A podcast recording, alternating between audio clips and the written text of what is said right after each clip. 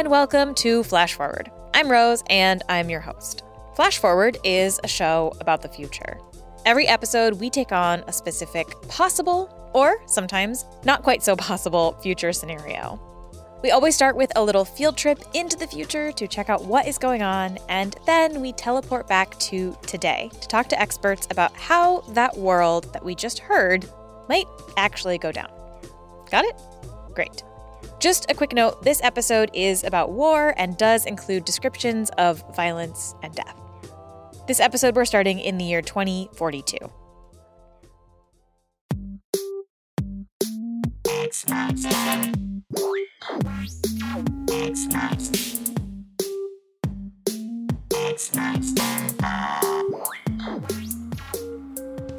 Good evening and welcome to X Marks the Bot.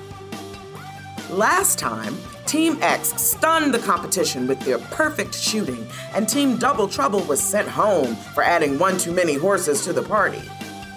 Tonight, in the second round of our four part competition, the remaining teams will have to build a robot that can overcome death itself. It's time for some body building. John, you set this challenge. What are the contestants up to today? Tonight, your challenge is to design a robotic combat medic. This is why people hate robots. Because they're used by horrible militaries in war. Our team is all about peace and love, man. So, building something that can heal people? I feel like that's right up our alley. After your robot is completed, it will be put through a series of tests. First, the roll test. Combat situations can involve rough terrain, loose gravel, and other obstacles. Second, the stitch test. One of the key skills for any medic is stitching up open wounds on the battlefield to prevent infection. Your robot must exhibit the dexterity to sew up a gaping wound on our crash test dummy while being pelted with rubber bullets. Okay, maybe this is gonna be harder than we thought. I'm looking around at all the other teams and they all look freaked out. But I feel like we have a secret weapon here because Chad actually used to be in the military. I mean, technically, yes, I was a chef. I know how to cook for the military, not heal people. You will have 15 minutes to grab specialty materials from the spare parts closet, followed by six hours to design and build your robot. Your time starts now. So in my mind, I'm like, we gotta get some tires, right? I'm rolling out these giant car wheels, tiny little tricycle tires, whatever I can get, I'm just grabbing it. Oh my god, they're taking all of the scrap plastic. Uh, excuse me, we'll just take some of that. Hey man, there's no need to push. We can all share. False. We are not allowed to share supplies. Okay, so I feel like we want something with really big legs, right? Something that can step over all the rocks and stuff. Yeah, totally, man. It's gotta have like really long fingers too, so it can hold the needle for stitches. Like a big, cool spider doctor. Dr. Longlegs! Let's go for something like a human, right? I mean, humans literally invented war, so it's probably pretty well designed for our bodies. What if the other teams come up with something even better, though? I find war quite unpalatable. Agreed, but this task should be relatively simple. The mechanics, yes, but the stitch test will be a challenge. The human body is annoyingly squishy. True. On your right, I can already tell we're going to be short on time, so I'm just like running around, waving blowtorches all over the place, trying to get the torso finished. I'm in charge of the limbs, so I'm using this metal tubing and then we'll solder them to the torso. Oh, uh, should the head go over here or here? Or do we even need a head? Hey man, relax. You're stressing me out. Two hours and 30 minutes to go. Hey, Chad, what's up? You were gonna figure out the hands for the sewing. You okay? Uh, yeah, I mean, no, I mean, I don't think I can do this. What? I don't want to build a war robot. Chad, we're sort of in the middle of the competition. Yeah, and I don't want to do it. Chad, we can't just stop. We totally can. Actually, just stop. In fact, the world would be a better place if people just stopped building this stuff. You worked for the military for years, dude, and now you suddenly care? When we're in the middle of this thing? When there are cameras? I left for a reason, Lena. Hey guys, what's going on over here? Oh, we're just having a, a light ethics combo. Oh, yeah? I don't want to make a war robot. Even if it's being used to heal people? Yeah, that's a line they always give. You're helping people. In the end, it's all just and moral. We're here to liberate. Nobody thinks the chefs ever say anything, but we do. And I don't want to be a part of it. Look, this is an important conversation that we should have, but can't we just finish the challenge first? You can, but I won't. You know there's no way I can finish this thing without you. I'm sorry, but I can't help you. I'm out of here. Oh my god, did he just leave? Hell yes! Stand up for your morals, dude! Wait, should we quit too? What just happened? Chad left the competition over an ethical disagreement. Well, he picked the wrong field if he wanted to have ethics. John, you don't mean that. You can definitely be an ethical roboticist. Yeah, whatever you tell yourself to sleep at night, Dorothy.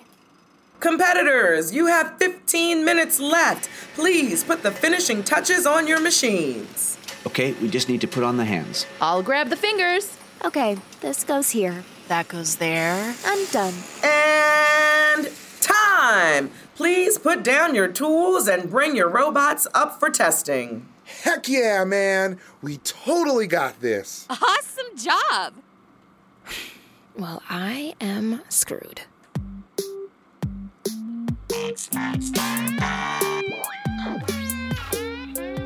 Okay, builders, you've worked really hard, but let's see how your robots do, shall we? Our guest judge joining John and Dorothy this week is Sergeant William Walter. Sergeant Walter has over 20 years of experience as a combat medic and a Purple Heart to show for it. Sergeant Walter, what are you looking for in these robots in particular? Well, you know, we really prioritize durability, efficiency, and friendliness when we're in the field. A lot of folks are skeptical of our technologies and our uniforms, and we really want it to be clear that we're here to help. Well, let's find out what these robots are capable of. First up, the roll test. Competitors, please line up your robots at the starting mark.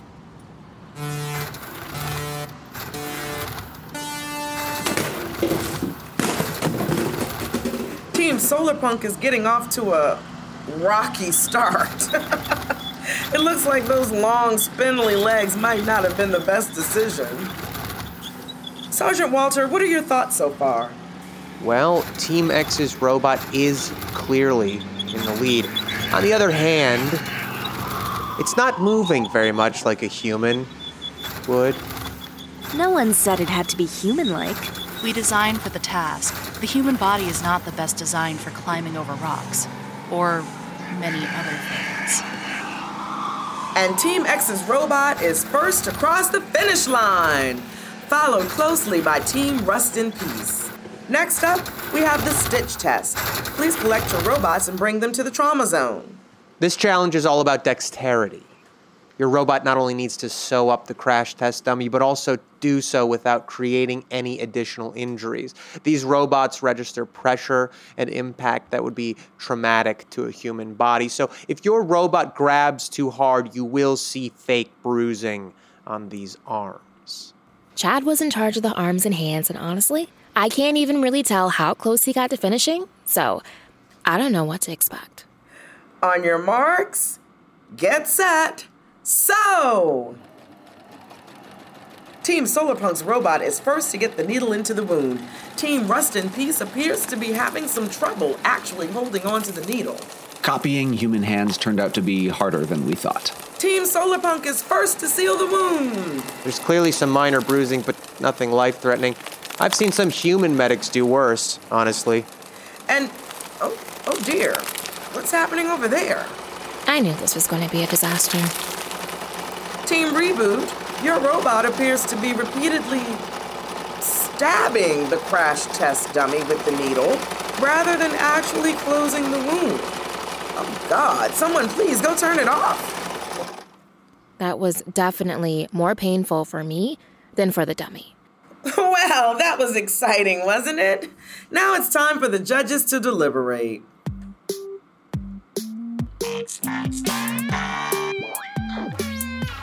This week was clearly much more of a challenge for these teams. Not a lot of perfect performances here. On the other hand, there were some moments that really impressed me. Team Rust in Peace did very well. Well, they they did create the most humanoid robot, which, trust me, is not easy to do. Team X obviously did a great job with both tests, and their crash test dummy clearly came out the best. I wasn't impressed with their creativity, though. Uh, this this is a challenge about combat, blood, and, and guts. I, I wanted to see, you know, more drama from them. Well, we do try to minimize medical drama if we can in the field, you know? There's usually a lot of other stuff going on already. It's kind of dramatic, don't really need to add to. So, who were you not impressed with? Team Solar Punk definitely had some challenges with the terrain. really not sure why they thought those uh, long spider legs were a good idea. And of course, Team Reboot. Losing a team member halfway through the challenge is hard to come back from. It's hard to compare performances in a tense, fast paced environment like this, but I think there was a clear loser here, just like in every war I've fought in. So you all agree? yes, I, I think we're all on the same page.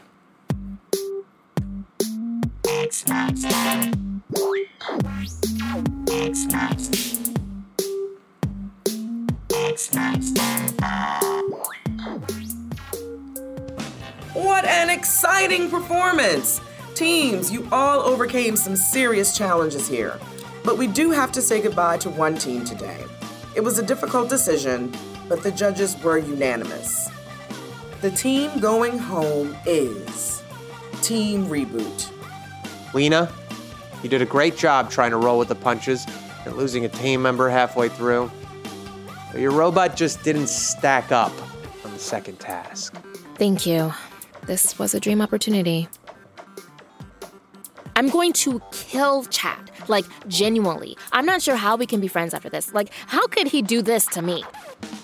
Join us next week for more daring feats of robot kind on X Marks the Bot.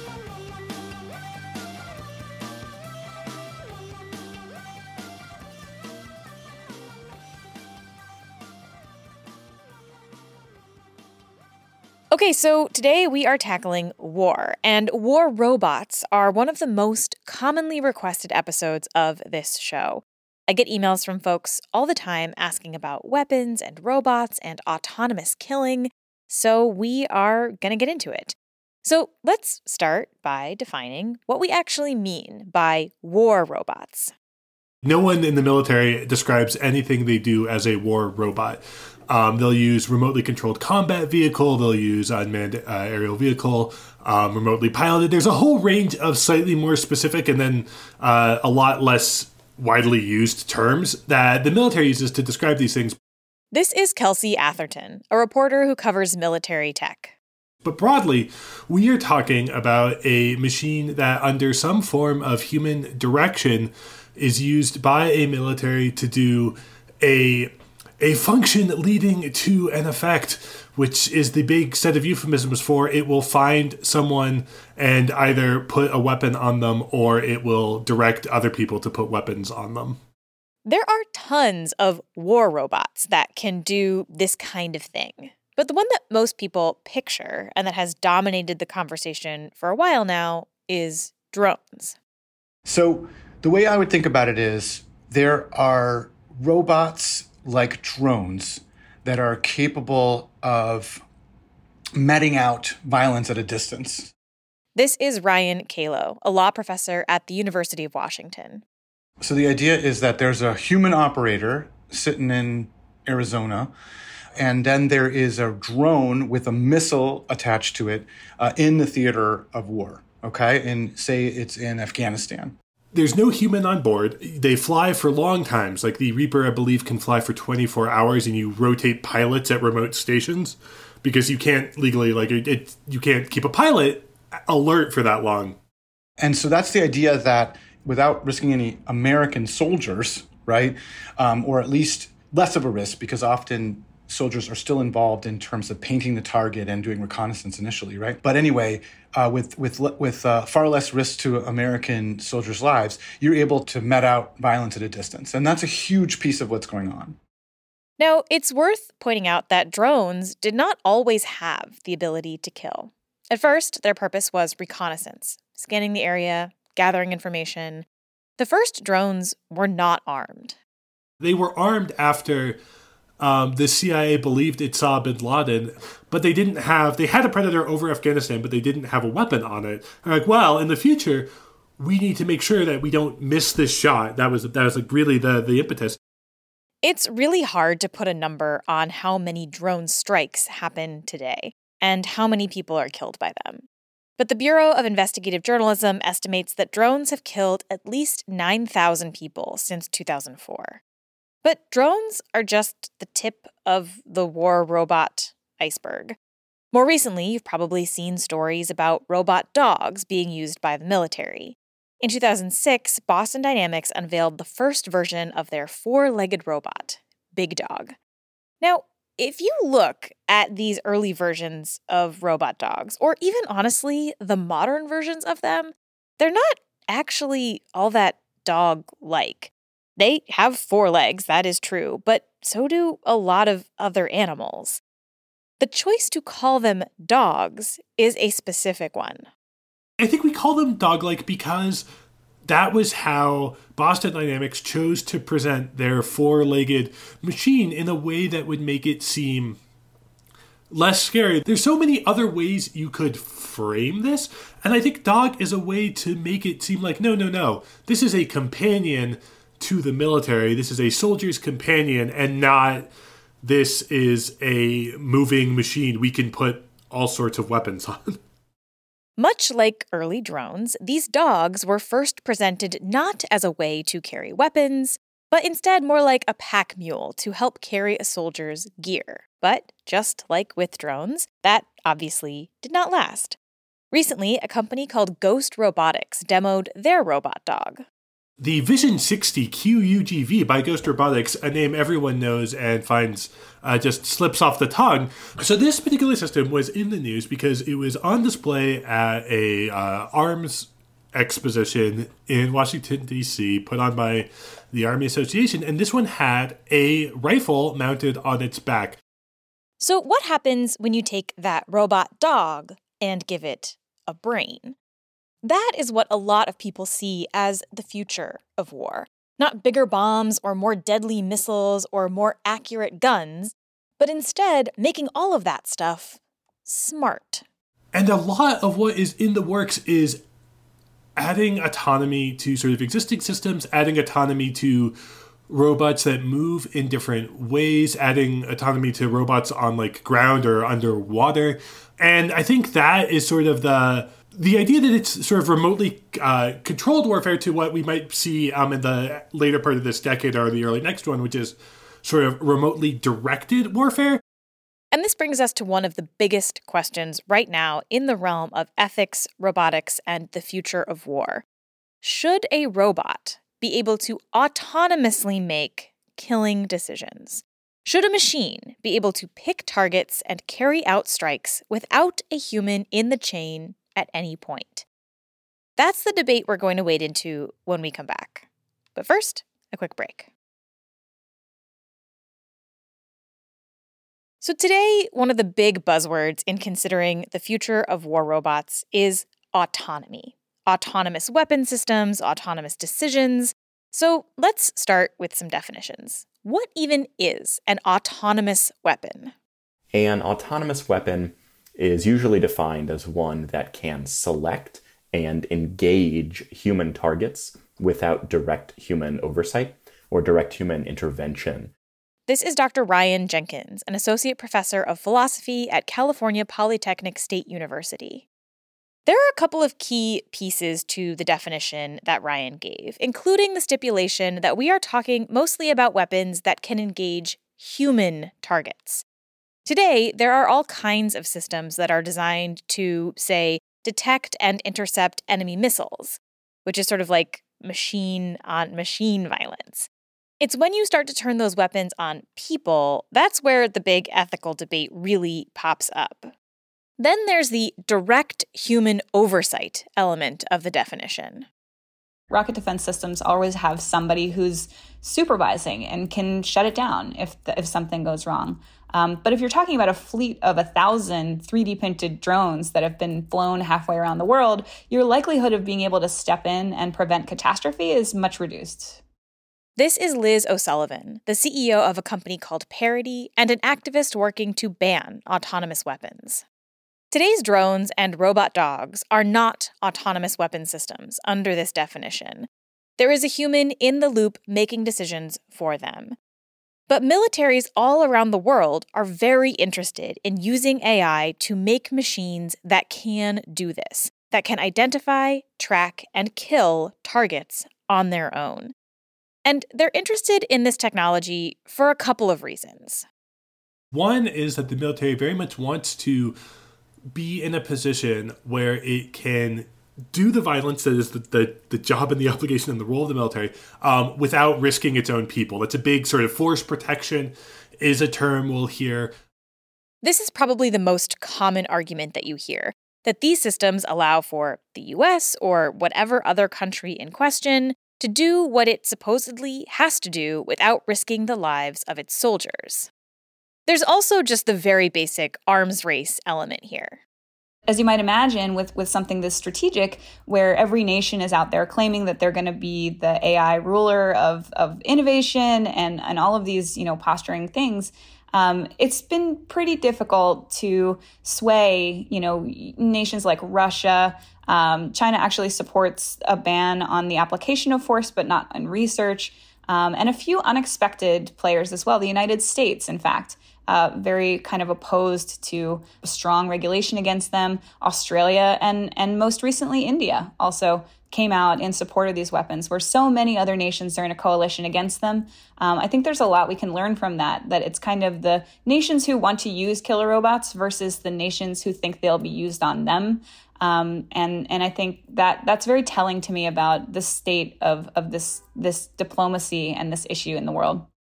People also sometimes argue that perhaps these machines might actually be better soldiers than humans are. So think of the kinds of mistakes that a human being uh, might make during wartime. They might target the wrong people, they might fire at the wrong time, uh, they might uh, get tired, get stressed, get vengeful, all of these kinds of things. And a lot of people are optimistic that if we offload the task of killing onto a machine, it wouldn't be infected with these kinds of human weaknesses. And into that come people who would really like there to be a technological solution to that problem. This is Dr. Lucy Suchman, a professor emerita of sociology at Lancaster University. And that's where the idea of creating a kind of all knowing network of sensors that are producing data that is being analyzed with sort of perfect accuracy and that is creating this kind of omniscient perfect situational awareness. This this is the fantasy that's really driving current investments in the automation of weapon systems. Lucy uses the word fantasy here very deliberately because she says that just automating these decisions doesn't actually make them more accurate, fair, or correct. This is completely illogical. right i mean you're taking a system which you which you can already see is demonstrably full of a lot of of noise and uncertainty and if you're automating that all you're doing is is amplifying that uncertainty we're going to return to this question of data and bias and uncertainty and whether these AI systems can ever be trusted to make killing decisions in a second. The last reason you hear for developing these systems is, I will be totally honest, the hardest one for me to really take seriously. Robots can be faster than people. Well, we've got to automate because things are moving faster and faster. So the pace of warfighting is getting to the point where it exceeds the ability of humans to respond quickly enough. And this is the one that's sort of um, even more ethically fraught. I don't think anyone's particularly like, upset that bomb squad robots exist, but the idea that if you have a soldiers going on patrol and they have a robot with them and the robot's job is to shoot faster This to me is a completely self fulfilling, you know, cycle, right? We're all trying to find the guy who did this. I think we just have to interrupt that. We have to say, you know, no, if you really are concerned about that, then what we need is to slow things down, dial things back. Now, I'm just going to come out and say that I have a very hard time imagining a situation in which I personally would be comfortable with an autonomous weapon system that identifies, stalks, and kills a target all on its own. I also personally believe that war is terrible and that we should be looking to demilitarize, not invent new ways to kill. But when you look at the debates that are currently happening around these questions, there are actually a bunch of different ways to think about these technologies and try and figure out if they are ethical, moral, just, acceptable, whatever words you want to use here. And I want to walk through kind of a quick and dirty tour of all of the arguments that are at play. The first place we can look is international law. There are some weapons out in the world that have been banned that are internationally considered to be evil. Lucy and Liz both work with the International Committee for Robot Arms Control, trying to convince the international community to agree to a ban of fully autonomous weapon systems. And the hard work of that is, first of all, convincing major powers that it's in, in their best interest, of course. But even more than that, before we can even get there, there's so much negotiation that needs to take place on simply defining terms. Like, we, what, what are we going to call fully autonomous? Or like, you know, what, what are the, the elements of this weapon that should be outlawed? Or are they even compliant with international humanitarian law? So, how do you get an international body like the United Nations to agree that a weapon should be banned? It's not easy, especially if that weapon might confer some tactical advantage. And different countries can choose whether or not to be part of these agreements. For example, we mentioned landmines earlier. The US is actually not part of the specific international agreement not to use those. But there are a few key arguments you can make to try and sway a body, like the UN. So let's talk about them. The first is targeting. So, one of the, the widely accepted rules of war is that you should discriminate between people who are legitimate targets and people who are not. This is why, as we mentioned earlier, landmines are generally not allowed, because they can't actually discriminate between targets. So, nuclear weapons fall into this category, biological weapons fall into this category, uh, fire bombs like um, napalm or incendiary bombs would fall into this category because it's very difficult to control uh, and to direct their effects towards people who are actually legitimate targets. And some people will say autonomous weapons are like that. Why? Because the artificial intelligence that guides their decisions is untrustworthy and will never be confident enough that they can discriminate reliably between people who are soldiers and people who are civilians. And this isn't just speculation, right? There are plenty of examples of these systems making mistakes. Yeah, so in 2003 there was there was a friendly fire incident. This is Dr. Jesse Kirkpatrick, an assistant professor of philosophy at George Mason University. The incident he's talking about happened on the fourth official day of the Iraq War. A British fighter jet was heading back to a base in northern Kuwait, and the jet flew in range of a U.S. Patriot anti missile system. That system identified the jet as an enemy missile and presented that information to humans on the ground.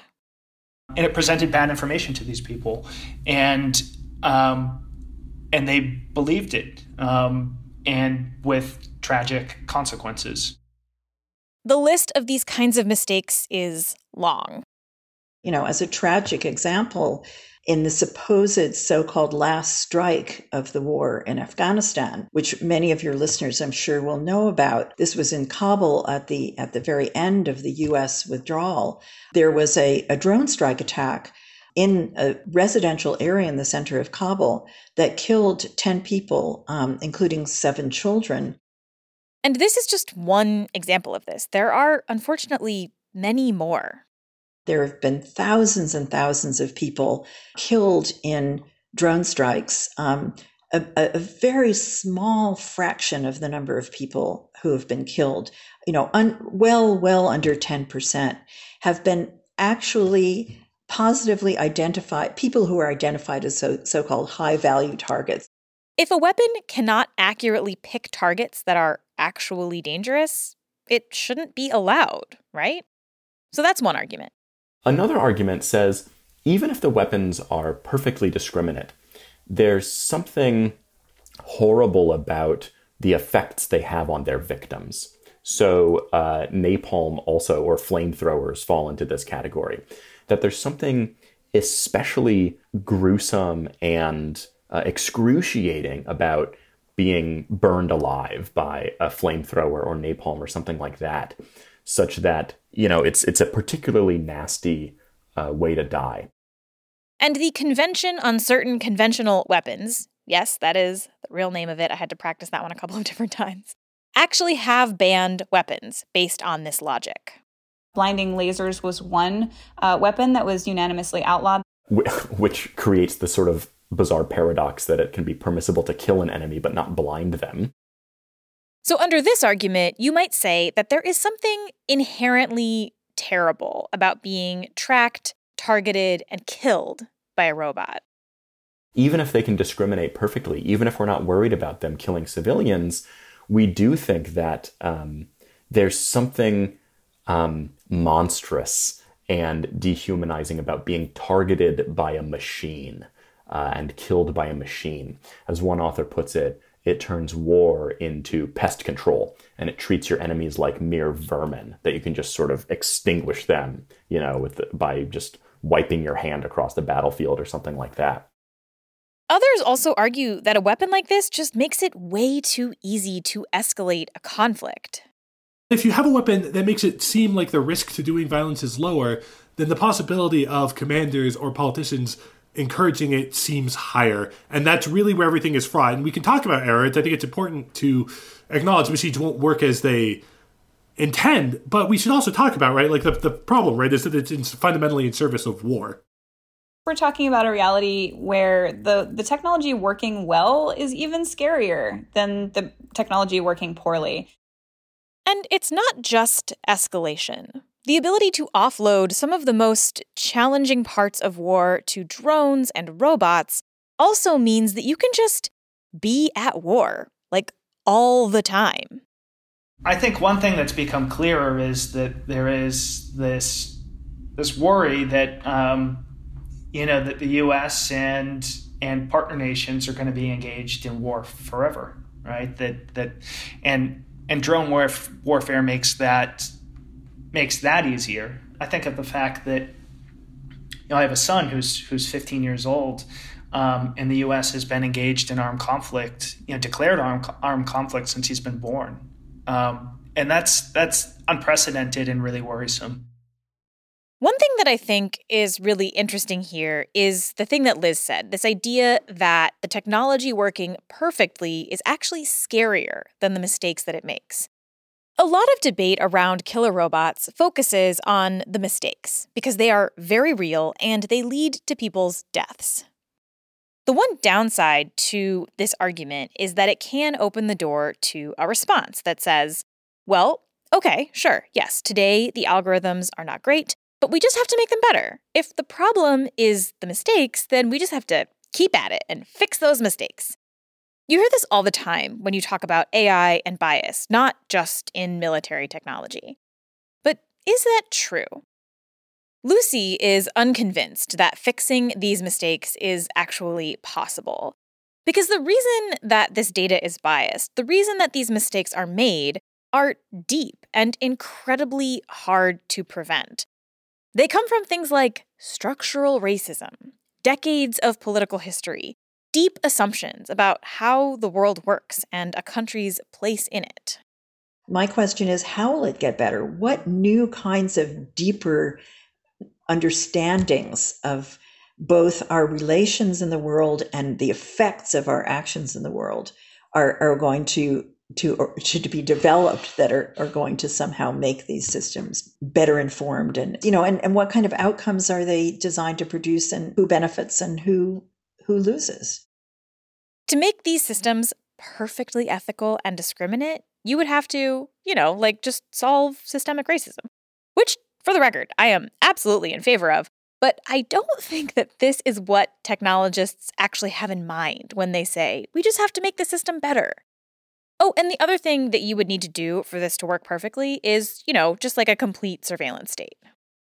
Would, would we want to, to militarize our relations with the world to the point where there there was a, a perfect system of, of surveillance and and we believed that that really made us secure. I mean, what would that how would that work? And even if we did all of that, just stick with me here. Even if we did all of that, we had these perfectly accurate killing machines. We would then have to ask a much more fundamental philosophical question. Can robots make moral choices? Could a machine answer moral questions in the way that a morally sensitive person would? Uh, I think the answer to that might be yes. But even if a computer, you know, a chatbot, could answer questions about morality in a way that uh, an intelligent and ethically sensitive person would, that's not really the same thing as saying that they are thinking about morality or that they understand morality in the way that we do. Of course, the question that follows from this is does it matter? Do we care that the machine making a killing decision understands morality? Should the choice to take a human life come from something that actually truly understands what's at stake and grapples with that choice? Ryan Jenkins is a moral philosopher who has spent years writing about these technologies. And when we talked, he walked me through a ton of different arguments. Some people say this, some people say that. But here is what he said when I asked him, okay, but like, what do you think? I think that I'm in a position that a lot of people are in, which is uh, I harbor a very deep, a very pronounced, a, a profound unease at the thought of autonomous weapons, but it's hard for me to say why. It's very hard for me to articulate what it is specifically about an autonomous weapon that I, I think is so upsetting. And so it leaves me in this, this position. It's an uncomfortable p- position for a philosopher to be in, where I basically say, um, This is what I think, but I'm not sure why. I mean, that's the kind of thing that a, a professional philosopher uh, should not say. and so, one way of thinking about my project for the last, um, you know, close to a decade, the last several years, is to explore different candidate arguments against autonomous weapons and to say, here's an argument that would justify a prohibition on autonomous weapons. Does it look like a good one? Does it stand up to scrutiny? It doesn't doesn't uh, really stand up to scrutiny. We're going to have to keep looking. Um, that's the way it goes. And so even though I haven't I haven't uh, come to a firm conclusion yet, I can tell you which arguments are not good arguments, and that counts as making progress. Making decisions isn't necessarily my strong suit. I know that, buddy. You you once had a panic attack at a make your own sundae bar. These questions are big and hard, and everybody I spoke with for this episode has different answers. Lucy, for example, thinks that banning autonomous weapon systems should just be the first step in a much bigger change. I personally feel the only way we can begin to in- increase our security is by radically demilitarizing and redirecting you know, it's a kind of abolition, you know, redirecting the $730 billion that's just been allocated, you know, as discretionary spending for, for the US Defense Department to, you know, mitigating the incredible threats, you know, not just to those of us who are lucky enough to be sitting comfortably, um, you know, wherever we're sitting, but threats to you know our planet, to our co-humans, um, our our more than human uh, worlds, um, you know, environments. For the record, just so you all know where I'm coming from, I happen to agree with Lucy. I will also say that we did reach out to DARPA and some of the companies developing these technologies, but nobody agreed to talk to us for the episode. I am going to link in the show notes to a handful of interviews that those people have done on other shows, so you can go hear that if you want to. But what about the people who actually build these systems? Can you ethically build robotic war machines? And what happens when you find out that your work is being used by the military, even when you were told it wouldn't be? When you put in your notice, what was that like? Like, what did that feel like? Oh my God, I cried so hard. I absolutely was hugging people and just sobbing the whole way out the door. And we are going to talk about that when we come back. So, if you've been listening to this show or just paying attention to technology news in general, you probably know that in the last several years, conversations about bias in AI have become relatively mainstream. And I hear more is, is really recently, it does seem to be lie lie a lot around software. And I think a lot of it has come because of the work of Joy Buolamwini um, and coded bias. And, you know, and you hear the stories about um, police departments using um, image recognition to arrest people, and then we find out they're making mistakes. This is Dr. Carlotta Berry, chair of the Electrical and Computer Engineering Department at the Rose Hulman Institute of Technology and the co founder of an organization called Black in Robotics. But when I teach my students, my freshman design and senior design students, I actually do focus on the hardware aspect. This is not always a natural instinct for budding roboticists to think about the potential ways their tech could be used to hurt people. I understand your algorithm is cool. I understand your hardware is cool, but don't forget the human aspect of what you're doing. Is what you're doing ethical? You know, engineering can sometimes get lost in that it's a highly technical field and you forget, but engineers are here to design things to improve the world, to make the world a better place. Don't forget that goal as you bog down in your calculus, your kinematics, your math, your coding, and all of those other things. Science and technology has a long relationship with the military, and not just by inventing new weapons. There's a long history of like how Silicon Valley gets its origin because they were making the computers, uh, they were making the microelectronics and computer parts for missiles, um, which Silicon Valley pretends to not have as its origin, but that's there. The research that formed the basis of what we now know as the internet was, you know, funded by the U.S. military, and and some of that early connectivity came from that source. So there's like a, a long and sort of deep relationship. This is Kate Conger, a technology reporter at the New York Times. And with that relationship, there has always been tension. Lucy has been asking questions about military systems and AI for 40 years, starting with a job at Xerox PARC, this research center that Xerox had. So this was the, the early 80s uh, when um, some of your listeners may remember Ronald Reagan launched the the Strategic Defense Initiative, the so-called Star Wars Initiative, which was this idea of a kind of perfect defensive shield that would protect against nuclear missiles. And I and, and a number of other co- of our colleagues um, started an organization called Computer Professionals for Social Responsibility. And the focus of that was arguing that the automation of the command and control of nuclear weapon systems was a really bad idea. Today, as the future of war becomes more and more about software rather than hardware, we're seeing all kinds of tech companies working with the military to provide things like cloud storage, computer vision systems, and more.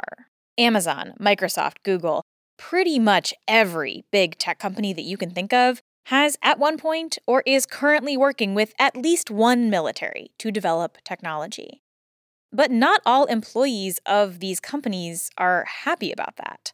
And sometimes, like Lucy did in the 80s, those employees push back.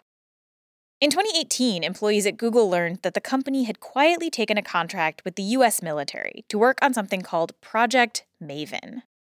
Project Maven was an initiative that the Department of Defense started uh, where they wanted to use artificial intelligence to help classify and categorize footage that was being gathered by drones. When they got the contract, Google actually specifically worked to make sure that its name wasn't listed. And they were kind of working on it in secret. But when employees found out about Project Maven, they started asking questions an employee posted about the project on internal Google Plus, uh, which you know is the internal employee social network, and then it kind of blew up from there. They started to push back on it um, and put together a letter asking leadership to pull out of the project. Uh, that ended up being signed by over 4,000 employees. I will post a link to the full letter in the show notes. These employees had a few key arguments as to why they thought Google should not be taking on this kind of work. And a lot of them go back to something that we've talked about already mistakes.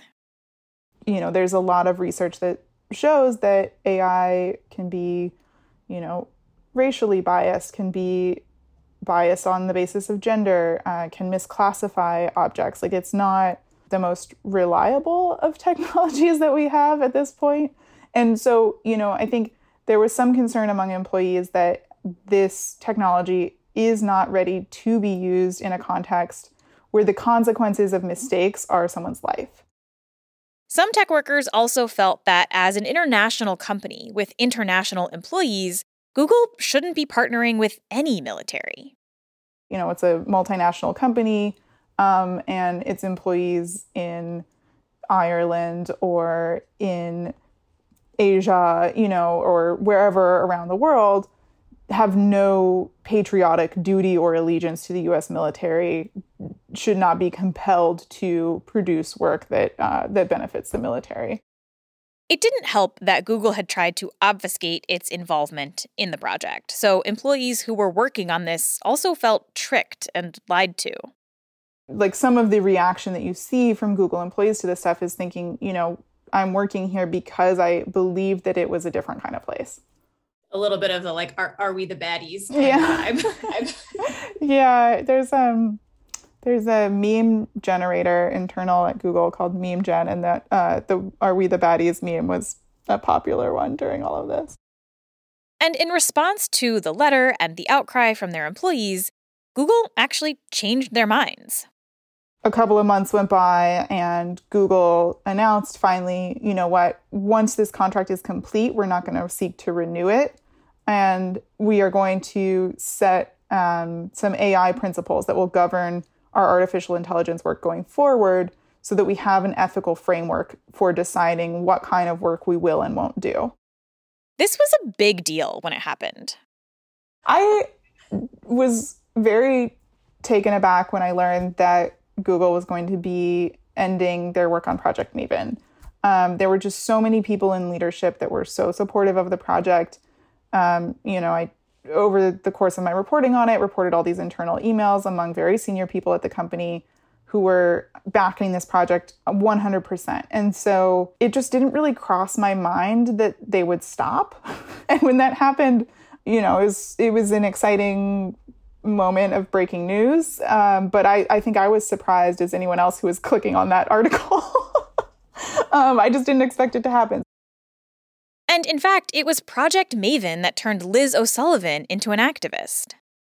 I had kind of a roundabout journey to this path, and it wasn't something that I ever expected to happen or see for myself. In 2017, Liz was hired by a company called Clarifai, which used AI to develop computer vision systems, which basically means teaching computers to recognize the stuff in images. At first, she says Clarifai told her they were not going to pursue any military contracts. But when the opportunity to do just that arose, they changed their minds. We didn't know what it was at first, and we didn't know it was military, and then eventually it had a name, and that name was, of course, Project Maven. Now, Liz had been brought on to help try and train these models with as little bias as possible which means that she had a front row seat to just how bad and biased the data and the AI really was. So, the idea that this model would potentially be used by the military to make life or death decisions really freaked her out. And it made me so worried, in fact, that I wrote an open letter to the CEO and I asked him to promise, you know, alongside thousands of scientists who had signed uh, Future of Life's promise never to work on fully autonomous weapon systems, realizing that this technology was a core component of this technology that maybe didn't have all the kinks worked out yet or maybe never would. She sent this letter to the CEO and was actually hopeful that he might listen. I really thought that he would sign the pledge. You know, like in all honesty, I, I, I don't think it's too much to ask to decline to contribute in uh, what is essentially a great power rivalry and escalation of armament. To me, it's a no brainer. I, I, I didn't think it was too much to ask. Her CEO did not agree. And um, when the CEO refused to sign the pledge, I quit my job and I became an activist. When you put in your notice, what was that like? Like, what did that feel like? Oh my God, I cried so hard. I absolutely was hugging people and just sobbing the whole way out the door. Now, I think Liz's choice brings up a really interesting conundrum because computer vision is a technology that has a ton of applications. It can be used to detect climate change or spot cancer or see dangerous abnormalities in bridges or other infrastructure. But it can also be used by militaries to try and identify possible targets and kill them. Now, there are tons of technologies like this, right, that can be used for good or for evil. Nuclear power is probably the most extreme example of this, right? It can be used to generate power or, you know, just end the world. So, these, as you might imagine, these technologies are very deeply regulated, and there's a lot of red tape that you have to cut through in order to do these experiments and gain access to the knowledge that they would give you. Um, the difference is that there's no such regulations when it comes to artificial intelligence. And with artificial intelligence, we're just naturally talking about scale. So, in, in that regard, any research that you're doing to further this field of computer vision is by its very nature furthering the likelihood that these kinds of weapons will come into existence. For Liz and the employees who spoke up at Google, that simply wasn't a bargain they were willing to make. And I think this is a really interesting challenge for a lot of technology employees. Like, how do you grapple with this ethically? Can you work on tech systems for the military without building something that might be used to kill? Carlotta says that she thinks you can. For example, um, if you think about military robotics, and you know they have these robots that they're designing that are going to carry these hundred pound gear so that the officers or the military personnel don't have to carry it. That's a good thing, right? You don't want them carrying all this stuff. Or a robot that is going to go out and detect IEDs and try to disable them or alert the um, military personnel where they are. That's a good thing, right? Because you don't want to risk a person, you want to risk the robot to do those sort of things. Those are all good things, but making sure that they don't have scope creep into, like I said, somebody goes, oh, well, that's cool. Those, they do that really well.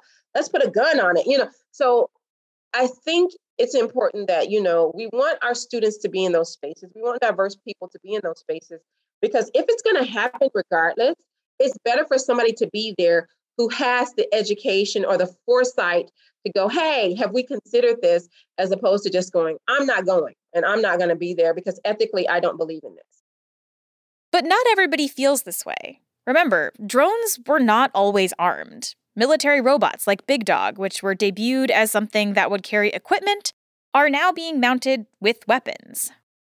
The old quip, right, is that if all you have is a hammer, but like you're specifically building hammers, which means you are shaping more of the possible answers into nails. There's not a it's not just that like this this happens in a vacuum. It's that by choosing the kind of hammers you have, you're you're setting yourself up for what problems you will try to resolve, what policy problems you will try to resolve with robot violence in the future. Google's AI policy says that it won't develop AI whose principal purpose or implementation is to cause or directly facilitate injury to people. And the words principal purpose are doing a lot of heavy lifting there. And obviously, Google can't keep the military from using the tech it does develop on weapons.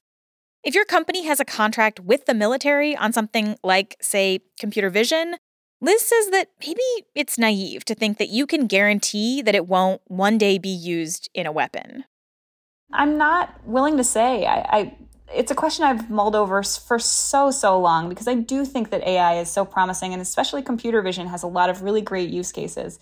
But at this moment in time, I, I don't see that it is possible to publish new open source uh, research, um, to publish new models uh, that won't immediately get used by the military. I think it's just a naive view. It's also worth remembering that in many places, like the United States, these military machines often wind up in the hands of domestic police forces. Longer term, we see this alarming trend that sophisticated military technology usually makes its way back to the United States as well in the form of militarized policing. Law enforcement departments have all kinds of war machines at their disposal that most civilians don't even know about. And often, there are no written policies around how they can or cannot use those machines. A couple of years ago, the Dallas Police Department strapped a bunch of C4 explosives to a robot and sent it into an active shooter situation to blow the guy up. And while I, I, I can understand arguments about how well, he was an active shooter, and if they had had a line on him with a sniper, then they could have, you know what I mean, and so on. I understand it, and then this is just functionally equivalent. That's Ryan Calo again. But the truth, what was unforgivable about that, um, I mean, you know, let's set let's set aside for a moment the this violence at a distance and some of these things like that, if, if that's possible to bracket. But what was al- uh, also alarming to me was there were there was no policy in place for how to use that robot that anybody could point to. Earlier this year, the New York Police Department revealed that they leased a robotic dog from Boston Dynamics for a cool $94,000 and deployed it in response to a home invasion. When New Yorkers found out about this, there was this big outcry, and the city quietly returned the robot. You know, when I'm when I'm feeling particularly dystopian, uh, and I'm teaching this in class, I'll tell my students uh, it'll probably be our lifetime we'll see robot dogs like this chasing down offenders in, in the streets, you know, unless there's a, a proactive ban placed on it. So, not only does working on these systems mean that you're contributing to the efforts of the US military, it also means that you're likely developing systems that can wind up back in the hands of local police forces and perhaps used against your own community. And on top of that, US lawmakers don't always know how to think about new technologies and how to draft useful, intelligent laws to regulate them.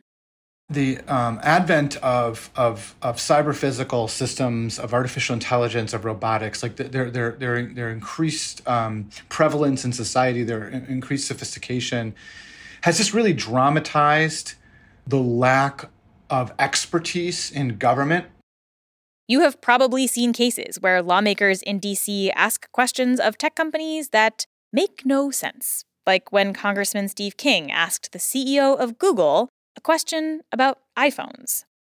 Imagine then a local security company or police department getting an autonomous dog robot and letting it loose to apprehend suspects. If Congress doesn't know what's an iPhone and what's an Android, can they really make smart decisions about the nature of machine learning and autonomous robots? Ryan has argued that the U.S. should put together a special federal robotics commission to help guide lawmakers through these questions so that they can evaluate these technologies better. And part of what sparked it was not even a robot issue, but like I remember when the Toyota sudden acceleration thing happened and like they couldn't figure out whether it was like the software or possibly the you know the, the, the floor mats or what it was and uh, congress ended up asking um, the department of transportation to figure out you know what what, what was going on. And dot was was sort of like mm, we don't have the expertise. So they turned around and they asked nasa which is amazing. Like it's like imagine that for a moment. It's like you, you so you go to nasa and you say hey would you would you take a break uh, putting robots on mars for a moment and look at this toyota for us right? And then so they look at the Toyota and they find that, you know, it turns out that it's probably not a software issue and it's cleared. That's not a sustainable model, right? We're going to talk a lot more about legal liability around these robots on the bonus podcast this week, which, by the way, is going to be very full because there is a lot that we could not fit into this one. If you want that, all you have to do is become a patron or a member of the Time Travelers Club. You can find out more at flashforwardpod.com slash support. Okay, going back to tech workers. So where does this leave tech workers, many of whom did not go into tech to build military AI systems. Some, like Liz, quit their jobs, but obviously not everybody can do that. It's just not fair of us to say, I disagree with this thing, and so anybody who's associated with it is by default evil. Um, I would never say that about anybody, especially with regard to their own, you know, ability to support themselves and have a life. Um, but it was too much for me. Of course, there are not just two options here, right? It's not just quit your job now or stay silent and put your head down no matter what. I mean, I wrote many years ago about um, what I called located accountability as, as, a, as a designer of technology. Designers, I think, can rightfully say that they don't control, they can't determine the uses to which the things that they're designing can be put. And I, and I agree with that. Um, but but my argument is that the fact that you can't control that doesn't mean that you don't have some responsibility to stay connected to the things that you're involved in designing. See where they go see how they're being used and and speak about that and be engaged with that. Um, you can care uh, about who your company's customers are and you can care about the life trajectory of the of the technology that you're developing it, whether it's computer vision or whatever else you know and and how do you feel about that what do you want to say about that and this is perhaps increasingly important as it becomes clear that simply hiring ethicists and having an ethical code isn't actually enough to keep a company honest and ethical. Remember how Google said that it wasn't going to pursue these kinds of DoD contracts after the employee outcry about Project Maven? Well, it's changed its mind. Google's position is well, there are going to be multiple contracts, and so um, you know they're sort of vaguely indicating that somehow Google will be able to navigate this in a way that will allow it to adhere to its its AI the AI ethics principles that were set up after Project Maven, and now there's this sort of I think pretext that well you, you're just going to be doing sort of basic infrastructure, right? You're not going to be doing customized AI for particular weapon systems. It's just going to be kind of generalized infrastructure. But it is called the Joint Warfighting Cloud Computing Contract, right? Plenty of tech companies have ethics departments these days. But do they listen to them? What role do they really serve? Often, at least from the stories that I've heard and reports in the news, these folks are sidelined and sometimes even fired for speaking up about the very things they were hired to evaluate. Other times, they're brought in at the last minute when all the decisions have already been made. And when it comes to a weapon that powerful people might see as the difference between winning and losing a war, one has to wonder if we're really gonna listen to the ethicists on this one. I mean, part of me the the sort of realpolitik part of me says that limits on um, on weapons um, tend to track with their efficacy. And so I, I feel very strongly that if other countries are showing that they can gain a military advantage through robotics and AI, no amount of political upheaval will, would cause the United States military not to adopt that technology. Right now, on paper, the US military says that they actually do think a human should be involved in killing decisions.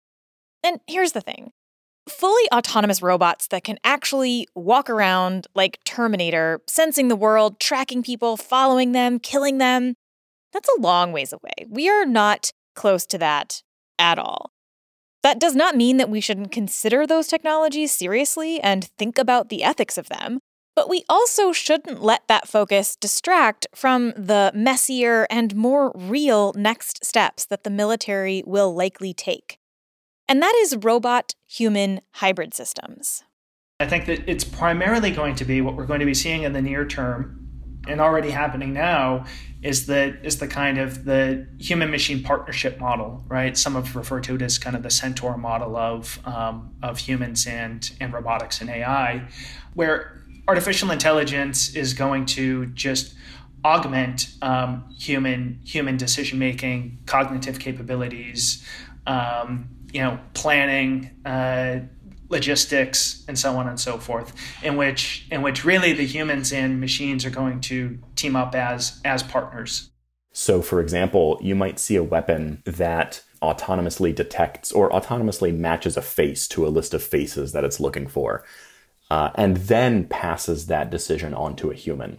It might show up as a robot walking alongside autonomously with a squad send a notification to a soldier's tablet, and the soldier has to click yes or no um, if whether or not it should shoot the thing it thinks it should shoot. And these robot human hybrid systems are, frankly, a lot harder to parse ethically. How do you make sure that we are actually getting meaningful human control here? That the humans understand the information they are receiving and know how to process it, that they won't just defer to the machines the way they did in 2003, or they won't get so confused by the data being presented that they shoot down a commercial airliner like they did in the 1980s. So we're right back into the problem of how the how the world is is being read. And the more the more that gets automated, the more reliance there has to be on various kinds of stereotypic profiling. You know, there are these sort of like down related kind of issues about like, uh, you know, sort of the way that AI is designed, whether we actually, whether it's sort of a black box, is the algorithm traceable? Um, is it transparent? Do we know how it got to the decision that it got to? The U.S. Department of Defense has been trying to figure out where it stands on these questions for years now. The DoD a couple years ago stood up uh, a center called the Joint Artificial Intelligence Center, JAIC for short, um, J A I C. And JAIC's task was really to, to tackle the very issues that we've been discussing today. In February of 2020, JAIC released a set of ethical principles to govern its work in AI. The rules said that all work in this area within the Department of Defense should be responsible, equitable, traceable, reliable, and governable. There are also conversations about these ethical questions happening within individual departments of the DoD. But while the DoD is putting these kinds of documents out and teams together, the US is also not currently willing to sign international treaties prohibiting the use of autonomous weapons. And here is where even Ryan Jenkins, who was the most optimistic person I talked to for this episode, who really does think that philosophy and ethics make a difference in the way that wars are fought, who said things like this. A lot of people think that philosophy is purely abstract or nebulous, but if I were asked to provide one example of how philosophy has had concrete consequences for people to make the world a, a better place, I would point to the morality of war because here you have a conversation that stretches back several millennia that takes place across cultures and times.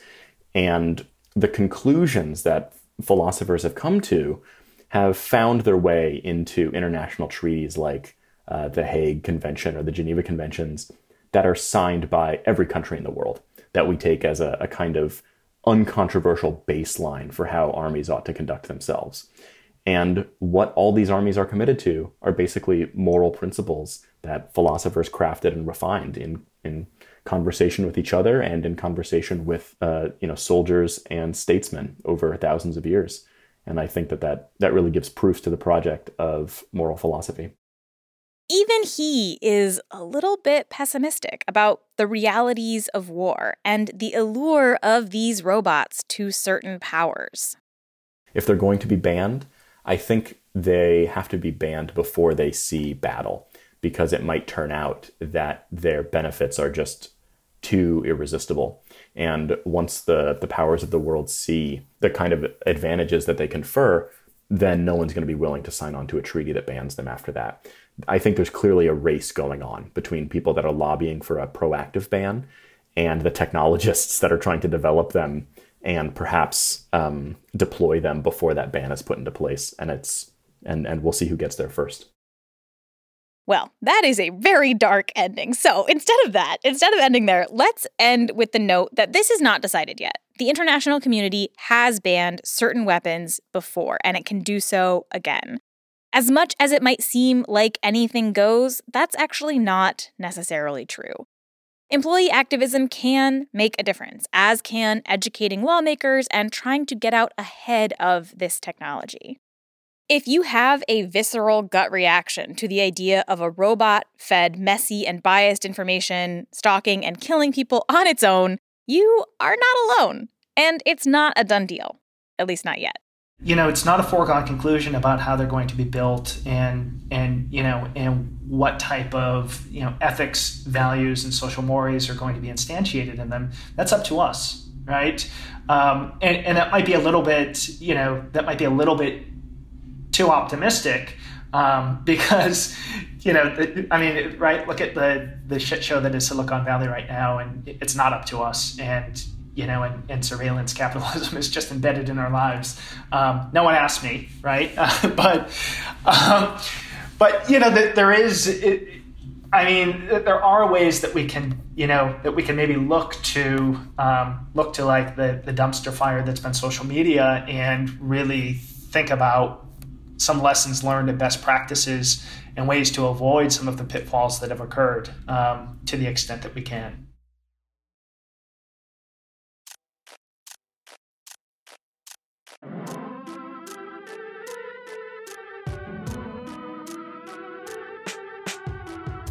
Flash Forward is hosted by me, Rose Eveleth, and produced by Julia Llinas Goodman. The intro music is by Asura, and the outro music is by Hussalonia.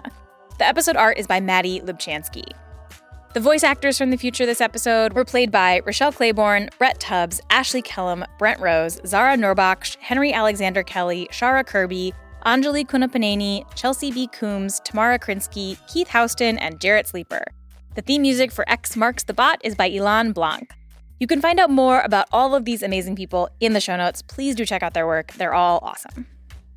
A quick reminder that this is the beginning of the end of Flash Forward. There are, after this episode, two more episodes left. And I do hope that you can join us at the event to celebrate the end of the show. Um, we're calling it sort of the Flash Forward 1.0 wrap party. That's on December 17th. Uh, if you go to the Flash Forward website, you can find out how to get an invite. You will need to get an invite and sign up so that I can send you the link to the event. And that will be again on December 17th. And I hope you can join us. Like I mentioned, this episode is going to have a very long bonus episode attached to it uh, for people who are supporters because there was so, so much stuff we couldn't get to. So if you want to get that, support the show as it moves into its next phase, you can go to flashforwardpod.com slash support. If financial giving is not happening for you, that's totally understandable. Um, and a way you can help the show is by leaving a review on Apple Podcasts. Um, it's our last two months of the show, um, and it would be really nice to end with some nice reviews. So um, if you haven't reviewed the show already, now is a great time to do it. That's all for this future. Come back next time, and we'll travel to a new one.